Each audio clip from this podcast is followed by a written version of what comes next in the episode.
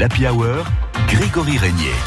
Laurent Trémo est toujours notre invité en sa qualité de directeur artistique de l'association Héliotrope, l'association qui organise finalement ce festival C'est trop court, festival de court métrage.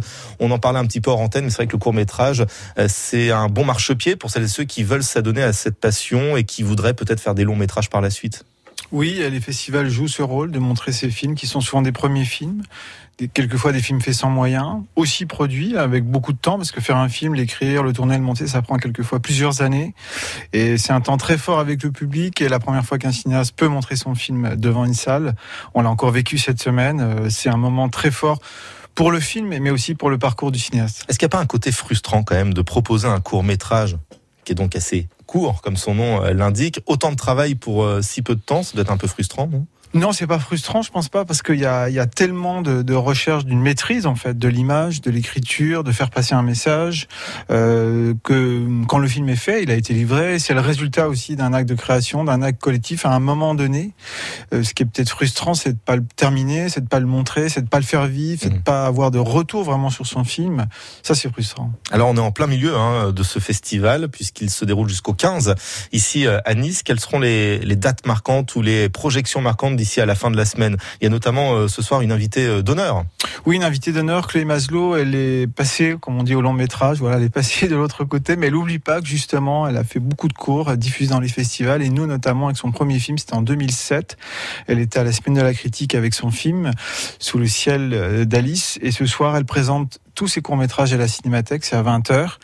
D'autres grands moments aussi, je pense à un petit moment festif demain soir, la battle de course, c'est une soirée très surprenante où deux programmateurs s'affrontent, un peu comme des DJ. Mhm. Ils envoient des films, personne ne connaît la programmation, même pas moi, et c'est le public ah qui réagit. Oui, c'est la seule, le, seul programme que je connais pas.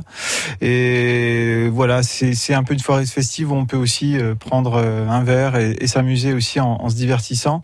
Et puis encore la compétition qui continue bien sûr au, Mamac, euh, puisque les films concourent pour des prix et vendredi soir justement on aura le palmarès et le public peut voter. C'est mmh. aussi un, prix du public qu'on remet chaque année dans le cadre de la compétition. On saura ça vendredi soir à la Cinémathèque. Mais ce qui est bien avec ce festival, c'est que finalement c'est euh, toute une ville qui vit au diapason du court métrage. Il n'y a pas que dans des salles, parce que je vois il y a des euh, quartiers cinéma hein, qui se sont organisés avec des projections en plein air. C'est vraiment le, le, but aussi de cette de cet événement, c'est de montrer que le cinéma est accessible à tous.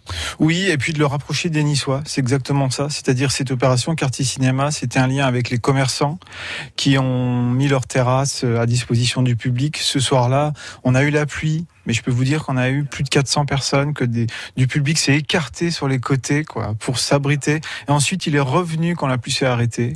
Euh, la magie du cinéma opère toujours. Mais oui, vraiment. Et Même à l'heure des, des, plateformes, euh, oui. style Netflix, Amazon, euh, vous remarquez qu'il y a toujours une appétence et un amour pour le cinéma Quelque part, on peut dire que les plateformes continuent d'alimenter le désir de voir des films, et, mais de, le désir de, de, de les voir en salle ensemble sur un grand écran. Donc oui, ça y participe et on a pu le vérifier vraiment cette année. Donc le cinéma, qu'il soit court ou long, a de bons jours devant lui?